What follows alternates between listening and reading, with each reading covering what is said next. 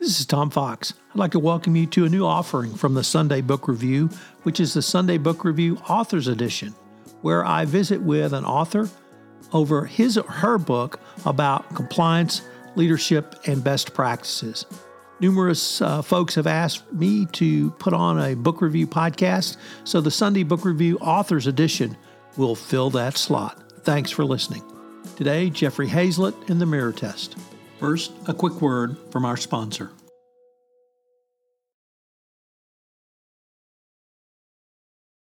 At Evernorth Health Services, we believe costs shouldn't get in the way of life changing care, and we're doing everything in our power to make it possible. Behavioral health solutions that also keep your projections at their best?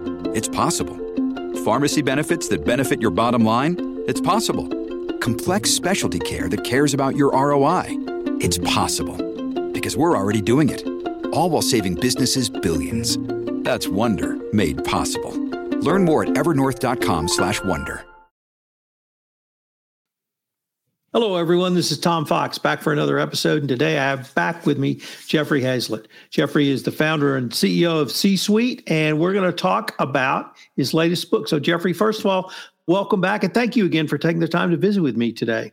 Well, thanks for having me. I really appreciate it. Jeffrey, could you remind our audience of your professional background and your current role? Well, I don't know if we have enough time, but I'll do my best. Now, you know, I bought and sold over 250 companies, about 25 billion in transactions, both public and private companies. Serve on cor- a number of corporate boards today, a number of them both private and public. I think I'm on four, yeah, four public publicly traded boards today publicly traded companies. I'm a former chief marketing officer for Eastman Kodak, Fortune 100 company. I've been a primetime host on Bloomberg and now a host on television for C Suite Radio and C Suite TV. So, in between all of that, um, you've written your latest book. And I want well, to actually, start that, with. Yeah. Yeah. I was going to jump in. It's not my latest book, but we I know reason I say that is we're actually promoting the book, and everybody keeps thinking it's a new version of that book. But no, we're going old school, and it's the Mirror Test. It's the very first book I wrote, and back in 2010. But we're updating a lot of the content, and of course, getting the message out there because right now more and more people need to hear about it. Well, that makes this podcast all the more interesting because the things that I read in the mirror book and the things that you talk about to me now become more significant that you're applying them literally after the world has changed over the past three years. And it shows, demonstrates to me the time tested nature of, of what you have written about. So then let me ask what led you to write the book initially, but more importantly, what led you to update it? Well, I tell you, to write it initially was, you know, I was just coming out of Eastman Kodak, was leaving, and and my by the way, I had this agent, she kept saying, write a book, write a book, write a book for like 10, 15 years. She was saying that. And finally, I said, you know what? I'm going to leave Kodak. I'm going to do it. And so then I started thinking about rules would I want to have or how would I apply to knowing whether my business would be good or bad. I just spent four years at Eastman Kodak you know, going through a huge digital transformation, kind of restarting that company. Of course, eventually it ran out of room and uh, did not succeed in the way that we would have loved to it. It went bankrupt back in, oh, about nine years after I left it. So, but it was during that time period we made a lot of transformation. So it was a great chance for me to be able to look ahead and say, be ready for these trends, be ready for these things, which, as you said, all came true all applicable for today. So it's a now it's a, for me going back and updating. It's about saying, look what we said then and what we're saying now, and it's the same. It's it's tried and true, tried and true. You have a longtime collaborator named Jim Eber. Um, yeah. How have you worked with Jim over the years? Now that you've had multiple books with him, he's uh, Jim and I've done four books. In fact, this was the first business book he'd ever written. In fact, before that, he'd done a cookbook on chocolate. So, you know, I was kind of like his dessert. So that's the way we describe it. You know, and it's funny because Jim and I get along so well. Haven't talked to him for quite a while because we haven't been doing a book. But when we're in the book mode, we are in the book mode. And and sometimes his wife will say, "Quit, quit speaking Jeff Hayzlett." You know, you know, because he gets into that language sometimes. But yeah, we've we had a great collaboration. He's just a wonderful ghostwriter, and then he's been able to do a lot of different business books afterwards. He's he's so packed. I don't even know if he had time for me if we wanted to do another book. So let's turn to the book because you start with a great story, and it's yeah. about Murphy the spy. Oh yeah. Could you tell us the story of Murphy the spy and and why that was such a perfect metaphor or analogy for the overall subject matter of the book? Well, it kind of gets to the whole theme, right? It does because of the tried and true that we're going to talk about. It, it's about Murphy the spy who's sent over to Ireland for a, a, you know a secret mission, and he and he uh, he goes and he goes. Well, it's a it's an agent that's sent over to to, to uh, Ireland for a secret mission, and he goes and reports certain time, certain place where he's supposed to be, and then he asks for Murphy. He asks for you know so and so, and then goes through where he has to go to two or three different people. And finally, guy says, "Oh, you're looking for Murphy the spy," which meant there were no secrets in anywhere in this village, none whatsoever. And that's what we learn in business. There are no secrets. It's all the same. You know, everybody's coming to me today and say, "Oh, it's it's always it's about the relationship." I said, "When the hell did it stop being about the relationships?" You know, "Oh, it's about this." When did it ever stop being about that? And so we seem to think we invent new things all the time when it's all tried and true. It's all been there. It's all out in front of us. We all know what it is. It's transparent as it could be. It's just we failed to notice it. We failed to to take the mirror test to find out whether it was real. And that's I've read several of your books now, and there are several themes that run throughout, and they are the basics, but they're ways to help you ask questions about the basics, see the basics, and implement the basics and execute within your organization. But let's start with the mirror test. What uh, are the three mirror tests? Well, first one's proof of life. I mean, you fog the mirror. You know, when we were Boy Scouts or Webelos or maybe Cub Scouts, you know, they used to teach us that if we found a body laying on the ground, you thought it might be dead, you, what did you do? You grabbed a your belt buckle or you grabbed a mirror and you held it up to the person's nose and mouth, and if they fogged the mirror, they were alive. And that's what we have to do. So the first one is that. The second one is leadership. It's all about leadership in a company. You know, I interview as you do CEOs and C level executives from all types of businesses, whether they be small businesses, startups, or they're multi billion dollar companies, some of the biggest companies in the world. And the number one thing is always about talent and leadership, right? How to use your talent in such a way. And so, but leadership is a is a big one. And the third one, hey, bottom line. It's your bottom line. You know, I'm sitting here in the brand new office in a company that I'm on the board for, and we're launching a new media company. And I'm sitting here working with them, and I said, one rule if it doesn't lead to sales or to conversions, that's listeners or viewers, we're not doing it. And so you have to get really focused in on the bottom line because that's in the end what we're trying to drive. Because uh, you can do all the things in the world, but if you don't have profit, if you don't have money to be able to put back into the business, you got nothing. You have a term or an acronym called RACE, which is you using the phrase always the race. Yeah. What's the race and why is that so important that people ask those questions and think it, about those things? It's so funny. I serve on another board, another startup that we're doing where we're actually putting Kevlar into paint that we put on cars. Kevlar. So we it's like bulletproofing your you're not literally bulletproofing your your car, but it keeps the nicks and dings and everything else. And so I used that formula just yesterday. So it's funny you should bring that up. But let me tell you, I'm not the author of that. It's an old public relations term that I used to I learned back in the 70s and 80s and into the 90s, and it means research, action, communication, evaluation. And that's something every marketer should do. First, you research, look at your audience, who it is, what kind of message. You put the end of the action plan, you communicate it. Then you see, hey, did it work or not work, or what can we change? And so everything is cyclical. I, I, this week, I'm interviewing a ton of some of the world's largest, biggest, most famous economists in the world talking about the upcoming recession, right? And one of the cool things that one of them reminded me is, is Jeff, I don't know if you remember this, but they taught you in economic school that everything is cyclical, or it's you know it's it's it's earth shattering, it's ending, right? It's there's either a finite end or it's a it's a cycle. And I oh okay, that's what race is all about. In business, that's what we do every single day. You know, for the most part, as you know, Tom, most of the things that we do, no one's going to die. So if we make a big mistake, no one's going to die. And so this is research, action, communication, evaluation is a great thing for us to be able to do it. And the reason I like that acronym, acronym so much, I've heard you talk about that before, is you can implement that in a tradition, traditional business setting, or you could be a lawyer like me putting in a legal plan and it's the yeah. exact same formula. It's all process. Yeah, you could do it in a church, a church, a political campaign, uh, you know, anything you want. You could you could apply that to. So you have 20 questions to ask, and I'll, but I want to start by focusing on number 11 because I always thought that was the most important. But you've got it at 11, which is what is your unique selling perspective or positioning? Prop, yeah, positioning. yeah, you bet. And so, uh, what's the is is it that just one of many? Because I thought the uniqueness always was number one. No, there's a lot of things you got to take in consideration. You know, most importantly is what problem you're solving, and that's really what this is about. You know, my son, who's the chief marketing officer for us at the C-Suite Network, uh, probably one of the brightest people I've ever met in my life. And, you know, even though he's my son, I'm always surprised by that because I know where he came from.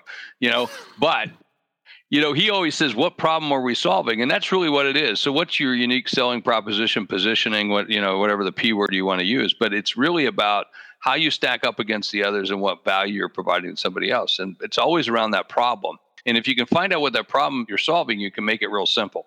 And the simpler you can make the the value proposition, the better it is. And you know, you can't be so unique that you're the only one. Because if you're the only one, then you're not solving anything right? Because nobody else is wanting to tackle that market. So, but you want to do is spend a great deal in terms of, of being able to differentiate yourself from everybody else in the problem that you're solving. And it's all that relates to the value. Jeffrey, the next point I wanted to raise was the one I thought was the most significant in this book and the most aha moment for me. But once again, he wrote this nearly 15 years ago. Yep. And that was, and it was a conversation around social media. So now that I know this book was written in 2010, I understand social media was more New. in its infancy back then. Yeah, I did. By the way, I did a presentation yesterday just on the book. And I went back and grabbed the slides that I did back in 2010. And I looked at what the markets were, you know, for each of the social media. At that time, Facebook had 450 million users right? 450 million. You know how many billion they're at today. That tells you how, how long ago I was talking about this and talking about, you know, I know where you're going on the, in the communities. Talk, ask me the real question you want to know and I'll get to it. So the insight for me was, Tom, you're not talking to a community. Tom, you're talking to communities. And when I thought about that in the corporate world, I mean, it really was aha. And that means in the corporate world, literally from the board of directors to the C suite to middle managers to everyone in the organization. And that um, whether you believe a corporation has multiple stakeholders yeah. or any other group, that you're not talking to one community so you may have to talk differently to different communities, but you may have to craft your message so that everyone is included in it. And that was really what I wanted to ask you about. Why the communities, plural? Well, you let's imagine it's about reach, discovery, and then in some way, you want to say it's conversion or change that you are you're trying to drive or do. And so with each one of those communities, you got to speak in a different way you have to show up in a different way because why? They're communities. You know so let's just take the in a corporation i can't talk i can talk in the boardroom differently and i have to than i would talk typically on the line in a plant because they're just different communities and they don't care about the same things. They obviously care about the you know what we do as a company and everything else but my point is there's different priorities in front of those people right and so you have to be able to represent different communities, speak to different communities because you got to win them over, you know. And if I'm even going to be evangel evangelistic in terms of evangelical in terms of my messaging, then I've got to meet the people where they want to be met. And I can't just speak to them the way I would like normally speak because some people, the way I speak in terms of how aggressive I am and the way I'm, you know, you know, rapid fire, that's that's not a good good way to communicate to some people. And so you have to learn to be able to address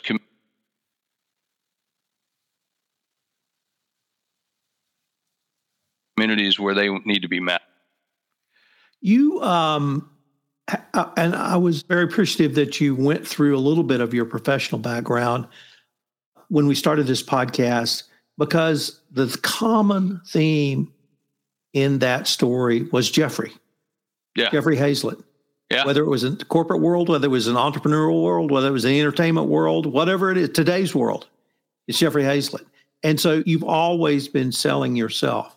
In some of the other books I've had the privilege to read that you have written, you've made clear that transparency is a critical element, or you believe in leadership.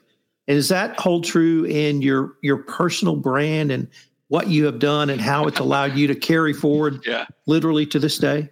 Yeah, absolutely. In fact, I'm laughing because this week, you know, somebody was saying, "Well, I, you know, I don't like the way you're saying it." I said, "Look, I'm, you know, this is I'm going to be transparent. If I'm telling you, I'm going to punch you in the face. I'm going to punch you in the face, you know, and I'm not holding anything back. What you see is what you get. I'm not going to play the political games, you know, inside of companies and corporations. That sometimes some some people do. I just don't have time for it, you know, in my life in terms of where I want to go. So." So I focus in on try, to, truly being transparent. But here's the big thing, and I said this back then, and I'll say it today: that you have to become a personal brand because you are. A brand is nothing but a promise delivered. So what is your, you know, promise? What is the what is it you're delivering? That becomes your real brand, and that's who you are. I mean, Tom, the the work that you've done to be, you know, the credible person that you are was, you know, twenty some podcasts and you know representing that legal community that you do well that's your brand. And so but if you sell yourself you sell the company. If you sell the company you sell yourself. And that's the distinction.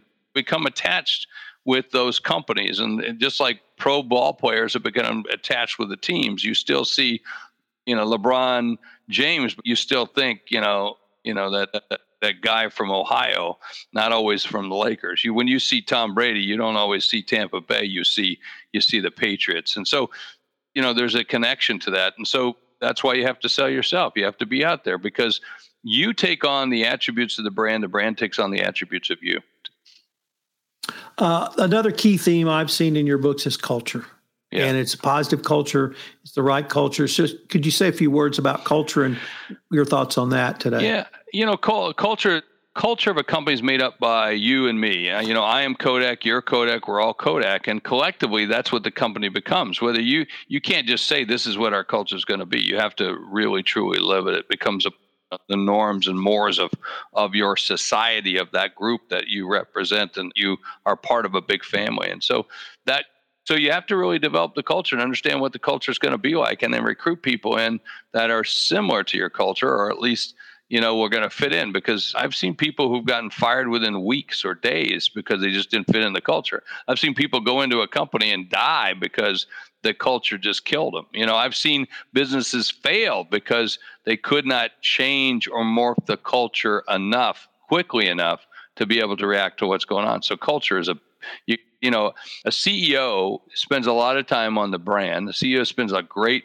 amount of time on the culture in addition to raising money and doing all the financial stuff that they have to do but that's a big part of the job uh, as we move to the end, you have a great reading list. I just had to say, one, it's a great reading list, but two, why is why was some of these books so significant to you? Well, first, I, I wanted to put the books that I really thought shaped my life, and so there was a number of them. You know, Think and Grow Rich, and you know, How to Win Friends and Influence People.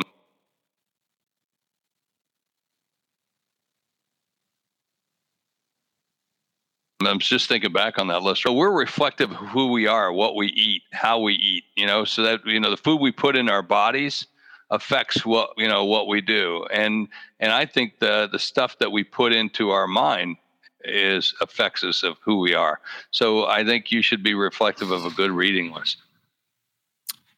What's next for Jeffrey?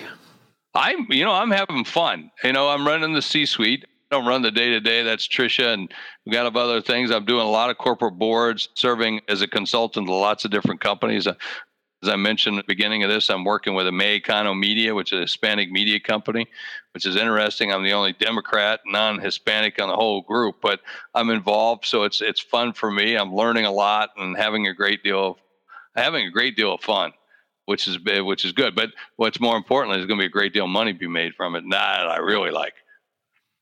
Well, Jeffrey, unfortunately, we're near the end of our time for this episode, but I was wondering if uh, our listeners wanted more information on C Suite, what would be the best place for them to go? Just email me, jeffrey.hayzlett at c-suitenetwork.com. Reach out to me on social media. You know, go to info at c-suitenetwork.com. We'll just find us. You, but if you go through any social media and you reach out to me, I'll make sure it's me getting back to you. And we're going to link to the book uh, in the show notes as well. And I wanted to thank you again for taking the time to visit with me today.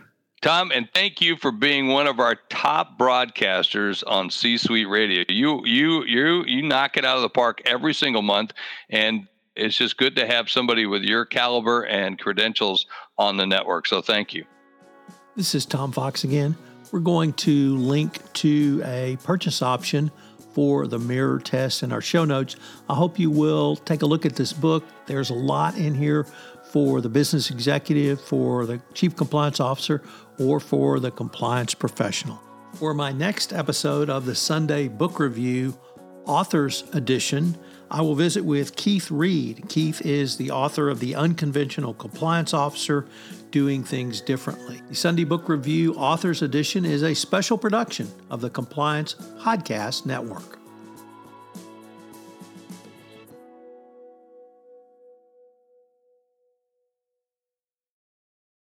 This podcast is a part of the C Suite Radio Network.